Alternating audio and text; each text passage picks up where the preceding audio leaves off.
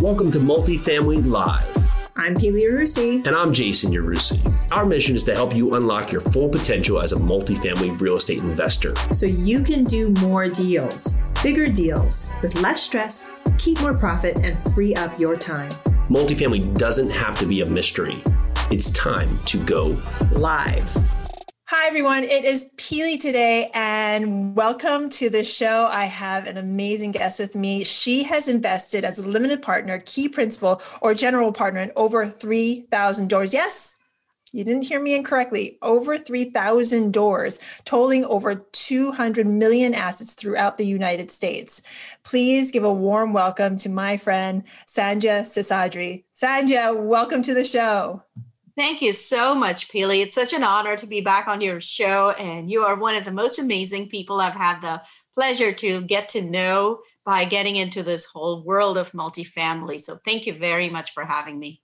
Thank you so much for coming back, I should say, because we've actually had you on the show before in our Mothers of Multifamily. But today we're going to take a whole different turn because we're going to have a teaching moment. We are going to teach together how limited partners or passive investors can vet general partners, operators, when they're getting into uh, passive investments. So, before we jump into that, can you give the audience, can you give my listeners a little bit more back information about you? So, like most Indian geeks, um, I have a degree in engineering.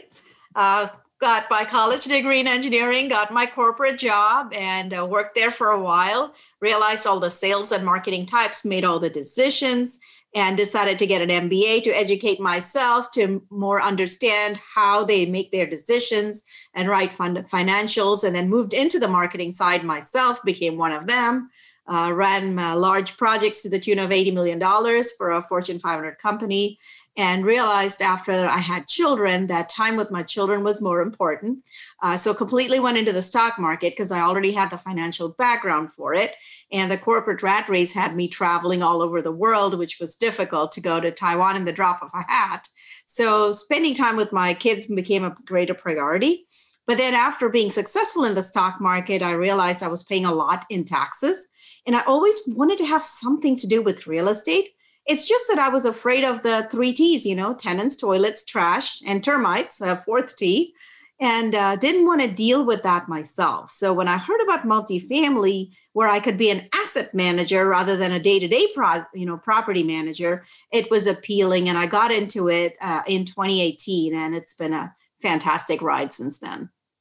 And what an amazing ride it's been. I am so privileged to know you. Uh, you're one of those people that I go to, and we can have amazing conversations on any subject in multifamily, any subject of motherhood. So, mm-hmm. thank you so much for being my friend. So, let's dive in. So, the question of the day is As a limited partner or passive investor, how do I, a new investor, or just somebody who's trying to get into multifamily by the passive investing route, how do I vet an operator, a, a sponsor, or a general partner? I would say that you have to do your homework just like you do when you're thinking about buying a car, because it's a pretty big purchase. So, in typical multifamily investments, we invest to the tune of 50K and above. And so that's a very, very large investment. So take the time to properly vet the sponsor. How well do you know them? How is their track record in the past? How have their deals performed? Do they have experience in that particular type of asset, like a deep value add asset where there's a lot of heavy lifting involved versus a more light value add where they just do some very simple things and uh, the deal is ready to go and cash flowing right from day one? Do they have experience in that sub market? Um, and is the property management company they plan to hire uh, do, does that company have experience in that market because doing really well in a major city like dallas fort worth which is where i am from and that's where a lot of deals happen is very different from going into a small secondary or tertiary market or a completely different market like phoenix or atlanta for example so I really think that the local experience matters, their track record matters. But how do you find out about their track record? Will they really tell you the full truth? Or will they give you references of passive investors in the deals that haven't done so well, right? Because they usually give you a reference to a friend who is going to sing their praises. So, how do you really dig in and find out more? And that's where the value of the network comes into play. So, if you plan to be a passive investor for a while, I would say that you have to get connected with the Pilis of the world, right? And uh, get to know them well and get to know what kind of operators they work with and who have a good reputation in the industry and who are comfortable listing all their deals not just the ones that have gone well. Because once you've you know statistically speaking once someone has done more than a dozen deals or so there's bound to be that occasional deal that doesn't quite meet its metrics. And you want to know how they were able to work that what they're willing to do to turn that around etc so um, those are some of the high level points i would say in getting to know them really well. And do the kind of research you would like when you're going to buy a car or an appliance right from consumer reports to reliability data, etc. No, that completely due makes diligence. That makes so much sense. I mean, you want to do the due diligence on actually I, I feel like you also have you almost have to do more so than on the deal mm-hmm. because the sponsor of the deal is basically the meat and potatoes of the deal mm-hmm. yes the deal can be fantastic and you and i both know this mm-hmm. a great deal can go sour so fast with the with a bad operator with a bad sponsor so yeah. how do you how do you do that due diligence you might find somebody or somebody might contact you or you might see say you're doing a 506 that you find a 506c which is basically an offering that can be uh, put out to the public and you mm-hmm. see this operator and he looks he or she looks like he has they have a good track record and they're all over the internet but how can you actually find out if this is a good operator I think you need to form your own checklist. Like I have developed my own checklist from my 17 passive deals and go through that and see who is patient enough to properly, correctly answer those questions. And then you ask around your other people in the industry and verify that this is actually true.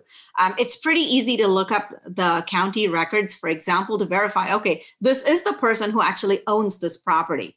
Or, oh, this person happened to raise money for this property XYZ but their name is not even there. None of their, you know, LLC holdings, etc., have their name listed because they merely raised capital for the deal. They're not part of the managing member of the LLC that's buying the deal. So that's a clue that tells me right away okay, this person is going to raise capital, wait for the deal to close, take their piece of the acquisition fee, and they're going to fly away, so to speak, rather than sticking around from the time the deal closes till the property sells and makes money for me, the passive investor. In other words, are they with me for the full cycle of the deal or are they gone within the first 60 days after raising capital?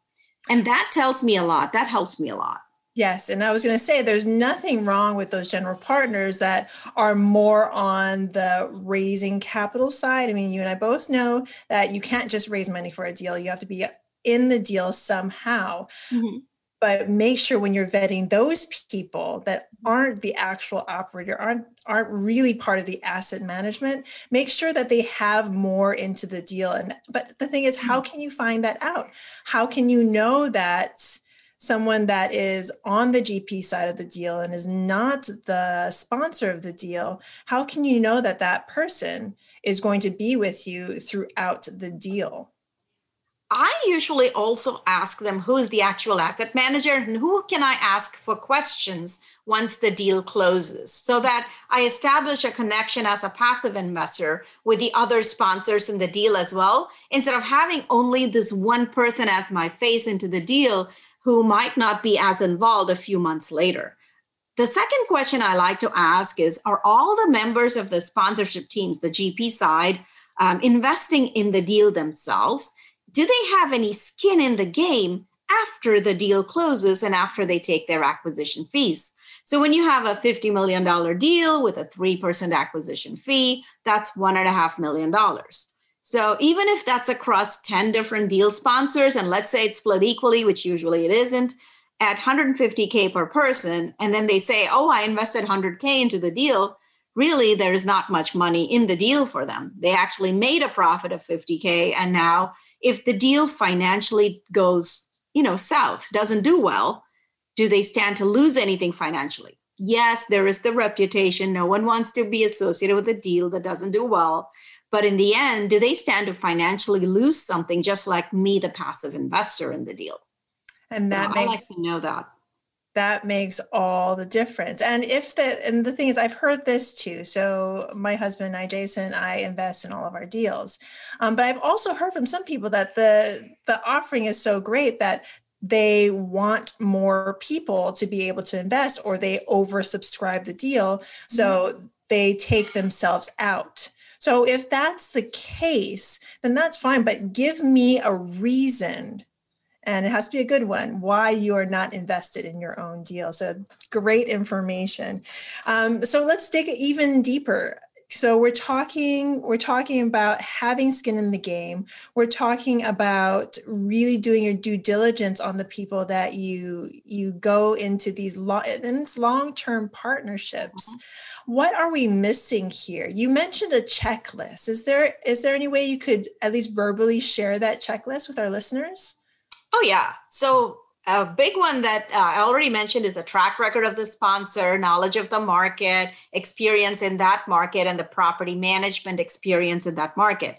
But let's talk about the team itself. Has the sponsorship team worked together before? Are there any clashes? Are their roles very clearly delineated? Because you might have two strong operators who are fantastic individually, but when they come together, they may not agree on anything. So you kind of want to make sure that the management team has like a tiebreaker vote so that they can move on with decisions, right?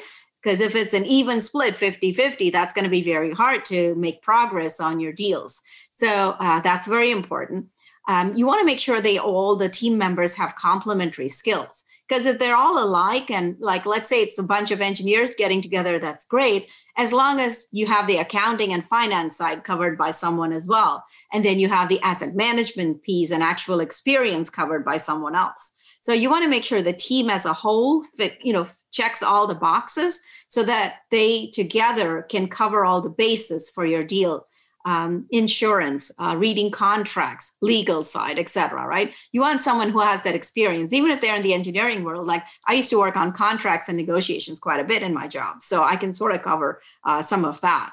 But it's nice to have uh, people with different backgrounds to help with a team. Um, another thing I look for in these deals itself is um, yes, we talked about skin in the game, that the sponsors invest in the deal. Um, there is also the question of um, how much construction background do they have to successfully execute the capital uh, projects for the deal that will result in the rent bumps that you want?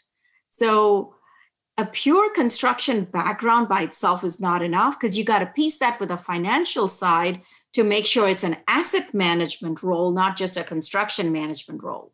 You also want to be reading your PPM, that your private placement memorandum, very carefully to see how much the sponsorship team gets rewarded for these various tasks. Like they might take a 10% fee just for construction management. It's like, okay, well, why do you need that? I mean, isn't your lead contractor going to get paid for that anyway? And in some cases, like our property management company does that pretty well. They have their own construction in there, and so they can take care of it. So, why should the sponsors get an additional reward? Because they're getting a distribution anyway. So, uh, there's a lot of different little things to look for that is going to make sure that the fee structure is not so much in favor of the sponsors that the passive investor loses out, so to speak, that a lot of money goes the sponsor's way. So the sponsor makes money regardless of whether or not the deal actually does well financially. So back to the PPM, because that if if you read a PPM and it doesn't scare the bejesus mm-hmm. out of you, it's it's not written correctly. Mm-hmm. Correct. so I'm say I'm a new investor and I'm just looking at a PPM for the first time. How can I best read it? I would definitely look for a mentor or someone who's looked at it before. And I would compare two or three different PPMs. To me, that's one of the easiest ways is okay, hey, Pili, you're my friend. I'm going to invest in my first deal. Can you share an example with, a, you know, without revealing all the financial details of your specific deals, can you share me with me an example of a generic PPM that I can use to compare with a PPM of this offering that I'm considering just to see if there's any unusual clause in there that I need to look out for. That may be the time when it might be worth paying your uh, lawyer a few hundred dollars for just an hour to review a PPM an hour's consult, a 30 minute consult of someone who's used to seeing these types of documents is really worth it before you sink 50K or more into a deal. Yes, and that was the perfect answer because mm-hmm. you know we all want to save money, we all want to mm-hmm. do the right thing, we all want to do our due diligence correctly, and sometimes we just the fact of spending that maybe extra hundred 300 even $500 on an hour of a very good attorney's time is mm-hmm. worth it because that 500 might save you that $50,000 that you're putting into a bad deal. So speaking of bad deals, I'm a new investor. I'm just an investor. And mm-hmm. a deal I've been noticing is starting to go south. Mm-hmm. If a deal starts to go bad, Mm-hmm. What can I, ex- what should I expect? And even not even like necessarily a bad deal, but the deal closes. What should I expect as a limited partner, as a passive investor from the general partner or from the, the sponsor that I invested with? This is a great question to ask even before you invest in a deal is the type of reporting you're going to receive on your deals.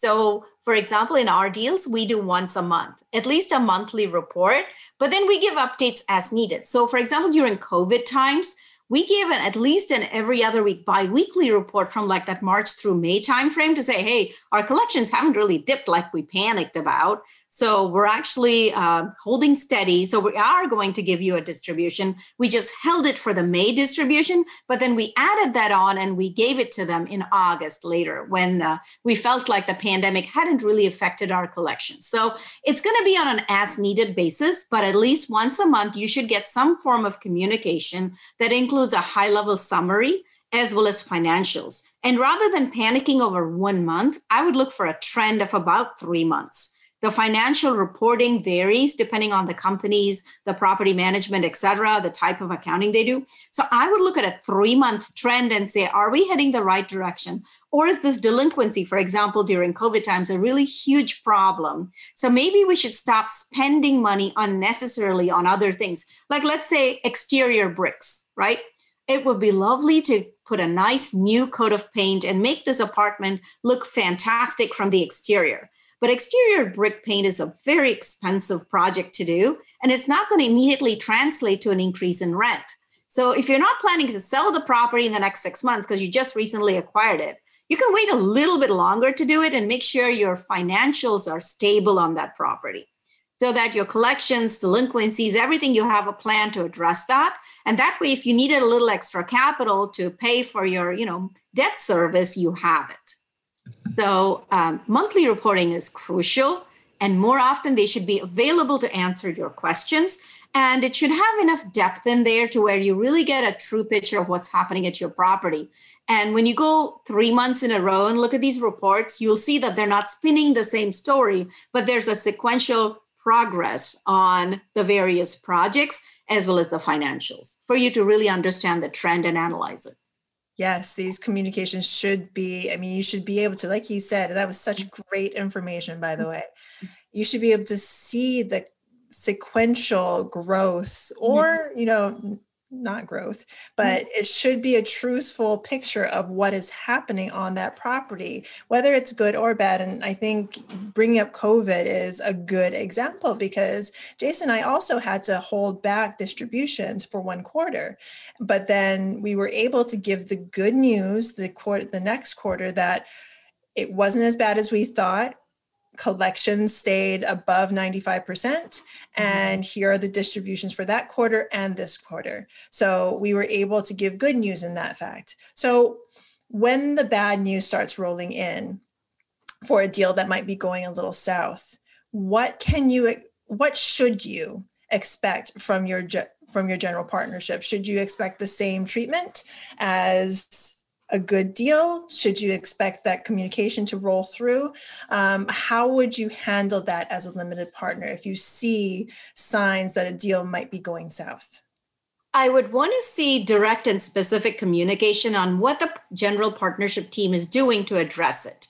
Are they trying to avoid the issue and hoping I don't notice it versus actually, you know, taking the bull by the horns and saying, yes, we are seeing a drop in our um, occupancy because we've raised the rents and a lot of renewals came up and tenants chose not to leave, uh, not to renew at that higher rate, or delinquency has increased. And here are the steps we're taking to address it. So I want to see that in a report. And when I don't see it, then I'm immediately asking questions okay, what are you doing to address this plan? Because here I get another email from you that you're raising capital for three more deals, but why don't you take care of this existing deal first in your existing database of investors so that they come back and invest with you because they know you'll address problems head on instead of trying to avoid them or hope we don't notice them. So that's very important to me, whatever the problem is, right? financially, leasing manager, the staff is a mess, delinquency is uh, up or occupancy is down. Uh, something is going on in that market. You got to go address it.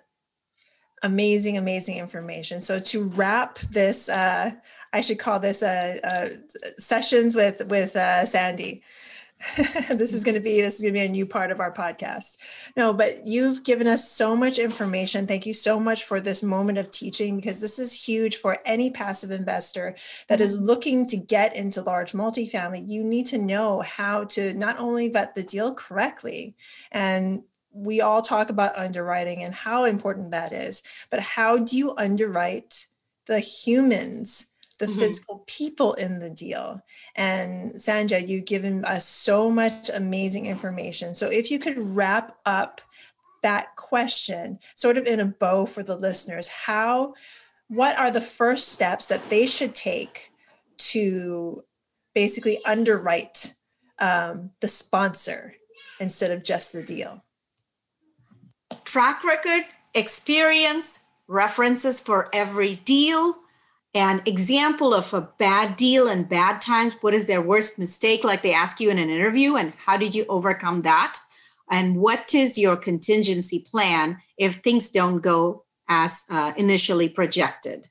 Also if a sponsor gets hit by a bus which could happen who is my other people to contact? So get to know all of the sponsors in a deal that you're investing it in instead of just that one point of contact Sandhya, thank you so very, very much. How can people get a hold of you if they want more information? My website is the best way. It's multifamilyforyou.com, where the four is number four and it's you.com. And they can put their contact information and a message to reach me or ask for my checklist, etc. Fantastic. Everyone, please tap into Sandhya. And thank you so very much for spending this time with us. Have an amazing day. Bye Thank now. you so much, Pili. Want to learn exactly how we're finding high profit, cash flow ready multifamily properties off market? Want to find out how to run lightning fast syndications to raise all the capital you need for your next multi million dollar deal?